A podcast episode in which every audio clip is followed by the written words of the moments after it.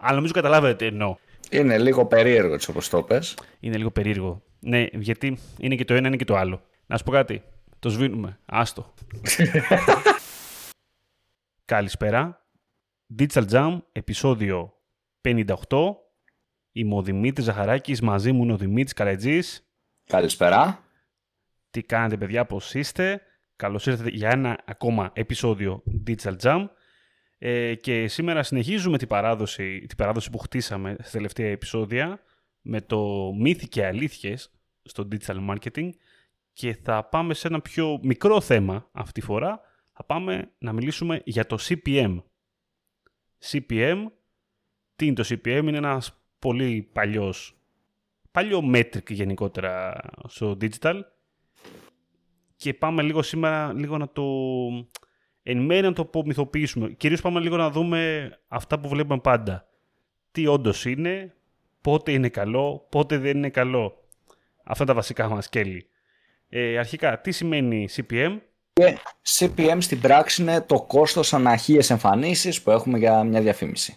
Το CPM γενικότερα είναι ένας πολύ κλασικός όρος, όπως είπαμε στη διαφήμιση, ειδικά στο paid advertising. Το βλέπουμε παντού, το βλέπουμε στο, στα Facebook ads, το βλέπουμε στα Google ads, ειδικά όσον αφορά την display διαφήμιση. Έτσι. Και έτσι για να, για να το πούμε λίγο πιο ψαγμένα, ε, είναι το cost per mile, δηλαδή το λατινικό χίλια. Αρχικά να δούμε ένα πολύ έτσι, συνηθισμένο μύθο πρακτικά, για να το αναλύσουμε λιγάκι. Το είναι κακό αρχικά να έχουμε ένα χαμηλό CPM ή να έχουμε ένα υψηλό CPM. Αρχικά πάμε να δούμε το πρώτο σκέλος. Γιατί γιατί να είναι κακό να έχουμε ένα χαμηλό CPM, έτσι; Τι σημαίνει αυτό, ένα χαμηλό κόστος ανά χίλιες εμφανίσεις. Κοίτα, συνήθως ε, λέμε ότι είναι κακό αν έχουμε υψηλό CPM, κατάλαβες; Δηλαδή το πάμε αντίθετα, δηλαδή να έχουμε υψηλό κόστος ανά χίλιες εμφανίσεις. Οπότε θεωρητικά στο μυαλό μας το να έχουμε χαμηλό CPM σημαίνει και ότι η διαφήμισή μας πάει καλύτερα. Υποσυνείδητα δηλαδή πιστεύουμε αυτό το, το πράγμα. Ναι, και εδώ είναι το, είναι το λάθος μας γενικότερα, γιατί σε πρώτη εικόνα η αλήθεια είναι το CPM δεν μπορεί να μας δώσει κάτι. Γιατί, okay, εξαρτάται. Αρχικά εξαρτάται αν μας νοιάζει το CPM σε αυτήν την ενέργεια που κάνουμε, έτσι. Ε, μας απασχολεί πάρα πολύ, η αλήθεια είναι το CPM, όταν μιλάμε για ενέργειες awareness, όταν πάμε όντως να αγοράσουμε εμφανίσεις δηλαδή. Ε, 50 ευρώ για 50.000 εμφανίσεις, ας πούμε, έτσι. Ε, αλλά σε όλες τις άλλες ενέργειές μας, το να έχουμε χαμηλό CPM δεν είναι απαραίτητα καλό. Γιατί, γιατί πρακτικά τι σημαίνει αυτό, για να έχουμε χαμηλό CPM πάει να πει ότι έχουμε λιγότερους ανταγωνιστές, μπορούμε να πούμε σε μια περίπτωση, έχουμε χαμηλότερες ή πιο κακές θέσεις, μπορεί, και γενικότερα έχουμε ένα πιο ε, μη ανταγωνιστικό περιβάλλον το οποίο δεν είναι απαραίτητα καλό. Ίσως ίσα ίσα μάλλον είναι πολύ κακό. Και η ιστορία έχει δείξει τουλάχιστον σε, ειδικά αν πάμε σε conversion based μοντέλα, ότι συνήθως όταν πάμε για conversions το CPM είναι ψηλό. Γιατί είναι ψηλό, γιατί ο αλγόριθμος προσπαθεί να πάρει καλές θέσεις. Καλές θέσεις, ανταγωνιστικές θέσεις, να εμφανιστεί σε κόσμο που πραγματικά τον ανταγωνίζονται και άλλοι να τον πάρουν. Συμφωνώ μαζί σου Δημήτρη και θα πω και εγώ έτσι την άποψή μου ότι αρχικά η κάθε καμπάνια και το κάθε metric εξαρτάται πάρα πολύ και από τους στόχους που έχουμε θέσει εμείς στην καμπάνια μας. Άμα δηλαδή μιλάμε για μια καμπάνια awareness, ενδεχομένως το CPM, όπως είπες και εσύ, να είναι πολύ σημαντικό να κοιτάξουμε να το έχουμε πολύ χαμηλό, ας πούμε. Ε, σε μια όμως καμπάνια που στόχο έχει αγορά, δεν μας ενδιαφέρει να έχουμε το πιο φθηνό CPM και ενδεχομένως αν έχουμε πάρα πολύ χαμηλό CPM να είναι πρόβλημα γιατί στοχεύουμε χρήστες που δεν στοχεύει κανείς άλλος. Να σας δώσω ένα παράδειγμα δηλαδή. Πάμε στα Facebook Ads και ας πούμε ότι έχουμε δύο ομάδες χρηστών. Η ομάδα Α είναι ομάδα χρηστών η οποία αγοράζει συνέχεια, είναι πελάτες online shoppers, είναι engaged shoppers όπως τους λέει το Facebook και είναι μια ομάδα χρηστών που καλώς ή κακώς επειδή αγοράζουν συνέχεια online, οι περισσότεροι που διαφημίζονται, οι περισσότεροι διαφημιστές θέλουν να τους στοχεύσουν. Και υπάρχει και μια δεύτερη ομάδα, μια ομάδα ανθρώπων 60 χρονών που απλά βλέπουν συνέχεια διαφημίσεις, έχουν ξεχάσει να κάνουν turn off το, τον video views, το autoplay κτλ. Δεν γνωρίζουν να το κάνουν και βλέπουν ρε παιδί μου συνέχεια διαφημίσεις, αλλά δεν έχουν αγοράσει ποτέ online και δεν πρόκειται να το κάνουν. Είναι μια ομάδα που έχει χαμηλό competition, χαμηλό ανταγωνισμό, γιατί δεν θέλει σχεδόν κανείς να στοχεύσει στους συγκεκριμένους ανθρώπους. Ειδικά αν μιλάμε για e-commerce. Οπότε στην πρώτη ομάδα, στους ανθρώπους δηλαδή που ψωνίζουν online, το CPM θα είναι εμφανώς μεγαλύτερο, γιατί θα έχουμε και μεγαλύτερο ανταγωνισμό. Ενώ στη δεύτερη ομάδα, προφανώς θα είναι πολύ χαμηλότερο, και ελάχιστα χαμηλό, ας πούμε. Θα είναι ελάχιστο το CPM.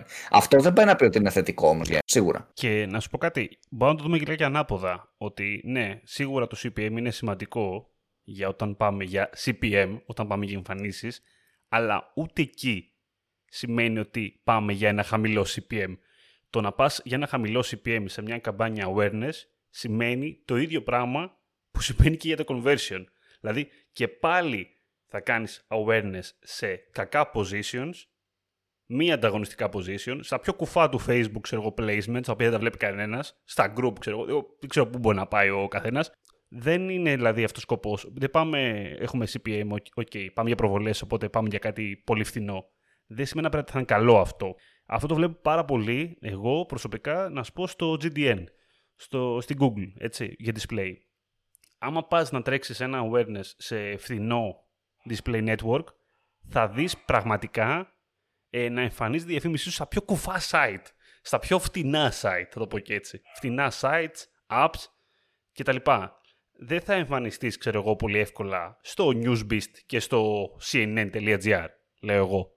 Ε, αυτά πάνε να δώσεις, αυτό, αυτό πληρώνεις, παίρνεις τέλος πάντων. Αυτό θέλω να πω στο τέλος της ημέρας. Οπότε είναι λογικό αυτό ακριβώς, αλλά πάμε να δούμε και μια περίπτωση, γιατί είπαμε την περίπτωση τώρα, αναλύσαμε λίγο την περίπτωση που το CPM όντως δεν μετράει τόσο πολύ αυτό καθεαυτό. Μετράνε δηλαδή και άλλα πράγματα και μετράει να κοιτάς ποιοτικό κοινό, ποιοτικά placements κτλ. κτλ. Πάμε όμως σε μια περίπτωση που αξίζει να κοιτάμε το KPI CPM. Ξεκινάμε μια αρχή καμπάνια με CPM στα 3 ευρώ θα πω, στα 1 ευρώ, οτιδήποτε, λέει ένα τυχαίο νούμερο, ας πούμε 1 ευρώ. Ε, και βλέπουμε ότι σιγά σιγά το CPM πηγαίνει 2 ευρώ. Πηγαίνει 1,5 ευρώ, μετά πηγαίνει 2, μετά πηγαίνει 2,10, μετά 2,15. Και γενικά βλέπουμε ότι ημέρα με την ημέρα, εβδομάδα με την εβδομάδα, το CPM αυτό ανεβαίνει. Αυτό στην πράξη για εμάς σημαίνει ότι ενδεχομένως αυτή η διαφήμιση έχει κουράσει το κοινό. Έχει μεγάλο frequency η καμπάνια μας.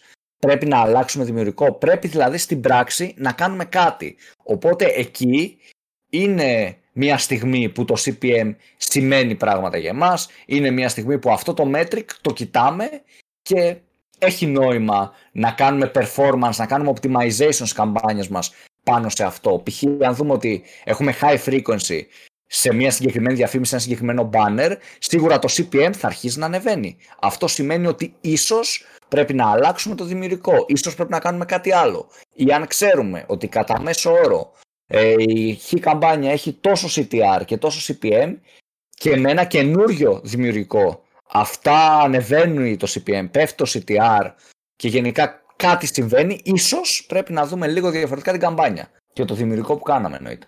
Επίσης τώρα το κομμάτι του CPM που είναι σημαντικό στο να το κοιτάμε σαν metric είναι να κοιτάμε λίγο το μέσο CPM ας πούμε στην Ελλάδα ή το μέσο CPM στην Αγγλία για να δούμε αν θέλουμε να διαφημιστούμε σε αυτή την αγορά περίπου τι budget θα χρειαστούμε.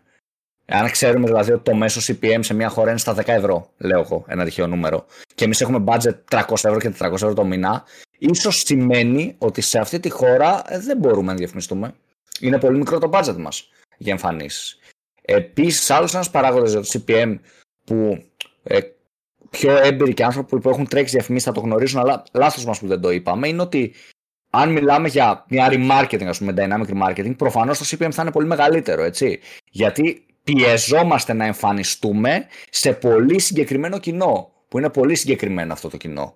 Είναι χιλιά άτομα, 2.000, 5.000 άτομα. Οπότε όταν έχουμε μια καμπάνια remarketing συνήθως ή πολύ narrow τα, τα audiences, τα interest, whatever, το CPM εκεί θα ανεβαίνει. Γιατί αυτόματα ο αλγόριθμος πιέζεται να δείξει την καμπάνια μας σε πολύ συγκεκριμένα άτομα, οπότε μπιντάρει πολύ ψηλά. Κάνει high bid για να ξεπεράσει τον ανταγωνισμό και να εμφανιστεί η διαφήμισή μας σε αυτό το συγκεκριμένο κοινό. Πολύ σωστό αυτό που είπες. Και είναι ακόμα και ένα παράδειγμα αυτό, ότι όταν μιλάμε για υψηλό CPM, αλλά μιλάμε για υψηλό CPM επειδή μιλάμε για πολύ συγκεκριμένο κοινό, οπότε δεν μπορούμε να κάνουμε κάτι. Δεν, δεν πάει να πει δηλαδή φταίει το γραφιστικό επειδή το CPM είναι πολύ πάνω από το μέσο όρο. Είναι dynamic marketing καμπάνια. Είναι καμπάνια σε όσους αφήσαν το καλάθι χωρίς να αγοράσουν. Οπότε είναι λογικό να είναι μεγάλο το CPM. Δεν αγχωνόμαστε σε αυτή την περίπτωση. Κρατήστε λίγα και αυτό που είπαμε τώρα. Εξαρτάται το κοινό. Εξαρτάται το κοινό πάντα. Είναι υψηλό το CPM, αλλά σε τι κοινό; Σε δικό μας κοινό, σε converters; Είναι διαφορετική αντιμετώπιση την κάθε περίπτωση. Έτσι. Δεν, δεν μπορούμε να το, το βάλουμε όλο σε ένα τσουβάλι. Αυτά για το CPM. Νομίζω είπαμε μερικά πραγματάκια ωραία και χρήσιμα και λίγα και σωστά και σε λίγο χρόνο. Ε, τι λέτε. Ναι, ναι, λίγα και καλά πιστεύω. Ε, περιμένουμε τα μηνύματά σας για το ποιο επόμενο θέμα θέλετε να κάνουμε μύθι και αλήθειες κτλ. Σε αυτό το σημείο να σε ενημερώσουμε ότι ετοιμάζουμε για τον επόμενο μήνα, για τον Νοέμβριο βασικά, ένα μικρό webinar. Το οποίο, πες Δημήτρη, το οποίο θα είναι για το αγαπημένο μου Google Tag Manager, όπου γενικά το όλο concept είναι ότι είτε είσαστε αρχάριος του Tag Manager, είτε κάποιος πιο προχωρημένος χρήστης, πιο προχωρημένος χρήστης του Tag Manager που έχει δοκιμάσει πράγματα, θα μπορεί να, να μάθει. Οπότε θα ξεκινήσουμε από απλά πράγματα τύπου tags, triggers, τι είναι το tag manager, πώς μπορούμε να το στήσουμε, πώς το περνάμε στα μεγάλα γνωστά τα CMS τύπου WordPress, τύπου Joomla, whatever και θα φτάσουμε μέχρι και σε data layers, σε πώς μπορούμε να περάσουμε enhanced e-commerce μέσα από Tag Manager, τι να στείλουμε στον προγραμματιστή μας, τι θα κάνουμε εμείς και διάφορα τέτοια έτσι ωραία πράγματα.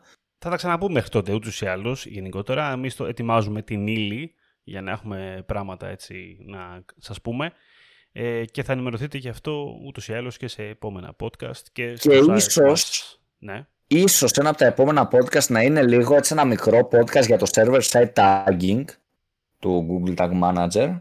Να πούμε έτσι κάποια πράγματα για το τι αλλάζει στην πράξη, τι είναι, πώς δουλεύει και τι, τι θα αλλάξει. Ωραίο. Νομίζω. Ναι. Ίσως είναι καλό. Μια μικρή εισαγωγή ίσως. Ναι, έτσι ένα μικρό mm, επεισόδιο. Ναι, ναι, ναι, ναι. OK, okay, λοιπόν, να κλείσουμε. Ήταν το Digital Jump Podcast. Να πούμε ότι μας ακούτε σε Spotify, Apple Podcast, Pocket Cast και στο digitaljump.gr όπου και μας διαβάζετε. Μας ακολουθείτε σε Facebook, LinkedIn, Instagram. Ήμουν ο Δημήτρης Ζαχαράκης, ήταν ο Δημήτρης Καλετζής. Καλή συνέχεια. Καλή συνέχεια σε όλους.